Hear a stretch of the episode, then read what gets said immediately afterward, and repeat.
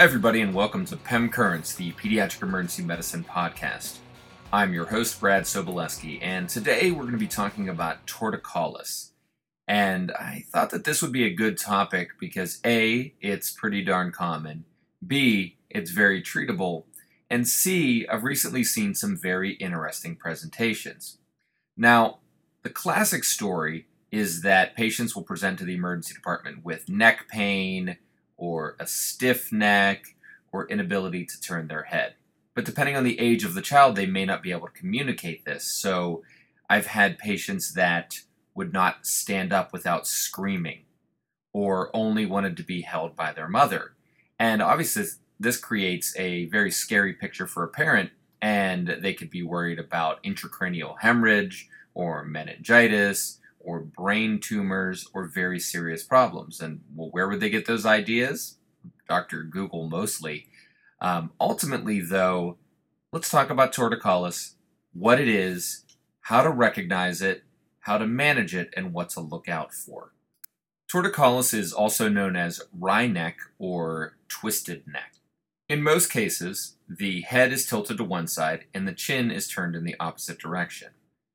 Now, this is obviously explained better visually, and this is a podcast. The most common cause of acquired torticollis in children is a sternocleidomastoid muscle spasm. So imagine that muscle spasming for sake of description on the left side. So the top of the head and the ear are going to be tilted to the left, with the chin tilted and slightly turned towards the right shoulder. So hopefully that gives you a good visual picture. Now, as I just mentioned a moment ago, there is acquired torticollis, but you're really less likely to see the most common kind of torticollis in children in the emergency department unless it's an existing diagnosis for a patient presenting with another problem. It's because congenital torticollis is often identified in the neonatal period, and it's muscular fibrosis of that sternocleidomastoid muscle. It's acquired in an intrauterine fashion. So these patients get OT and PT acquired torticollis is what comes to the emergency department at 7:30 a.m. on a Tuesday morning. It is important to note that acquired torticollis is a symptom and not a diagnosis. It could be due to minor trauma. It could be caused by infection like a retropharyngeal abscess or mastoiditis. It could be caused by cancers of the CNS or spine or skull tumors.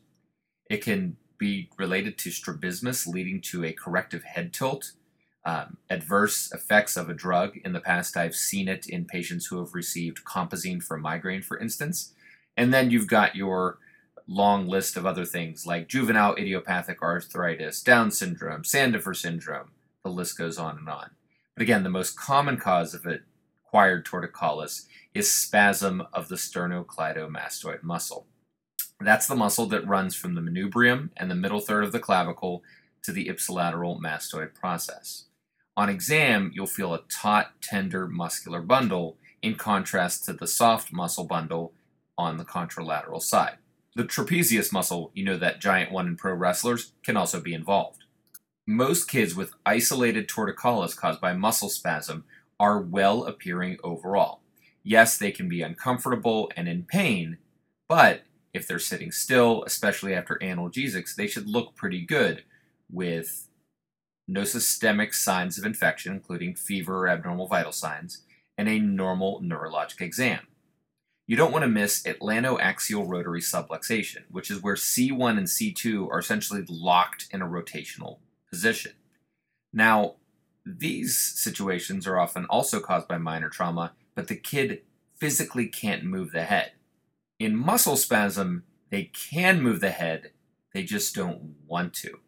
You want to make sure you get a good examination of the head, ears, eyes, nose, and throat, certainly with respect to otitis media, pharyngeal infections, toxic appearing patients with Lemierre syndrome, and recent medical history, including use of antipsychotic drugs for dystonic reaction, to rule out the other aforementioned causes. Parents often come to the emergency department for definitive testing to tell you what's wrong with their child it's important to communicate that history and physical exam is in and of itself a test. And so, for torticollis in the well appearing child, in which your examination and history are consistent, you don't need imaging. particular if there's no trauma, no midline cervical spine tenderness, no fevers or other concerning signs for infection. Once you've made the diagnosis, parents are obviously going to want to know how you're going to treat this. In general, it gets better on its own, maximally within the next 7 to 10 days, with the worst discomfort in the first 48 to 72 hours. Nonsteroidal anti inflammatories are the first line therapy for patients with acquired muscular torticollis. Ibuprofen, three times a day for three straight days scheduled, is what I recommend to parents. Children that have intense spasm or are not responding to NSAIDs can get a short course of oral muscle relaxants like Valium. Though not my usual practice, some patients benefit from being placed in a soft collar. Early range of motion exercises are very important. Remember, a young child, especially those under 7 or 8 years of age, is incredibly frightened of pain. So they're going to do whatever it takes to not move their neck. This is where you have to ally with the parents to help their child out. So, give a dose of ibuprofen and apply heat to the spasming muscle. Then wait about 20 to 30 minutes. Once you're sure that the medicine's in place and that the heat's been on for about 20 minutes, then encourage range of motion. Kids should be able to rotate to the left and right and look up and down. Massaging the spasming sternocleidomastoid muscle gently in a circular motion may provide relief as well. Ultimately, what most parents and patients need is reassurance. There's just something about the neck and chief complaints of it that raise anxiety levels. So you got to talk to parents about what's going on. Remember, acquired torticollis is generally a muscle spasm of the sternocleidomastoid. You're going to want to show them what that muscle is and what it does. That helps make sense of the diagnosis. Then, provide a lot of reassurance and education. Let them know that this is something that is self limited, easily treatable, and resolves. Also, have a plan for what to do if it doesn't get better which generally includes follow-up imaging and referral to orthopedics and or physical therapy.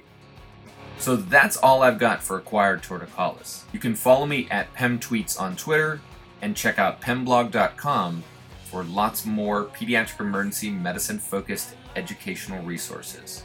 This has been Brad Sobolewski for PEM Currents, the Pediatric Emergency Medicine Podcast, encouraging you to stop craning your neck and turning your head in search of the best diagnosis. Often the answer is right in front of you.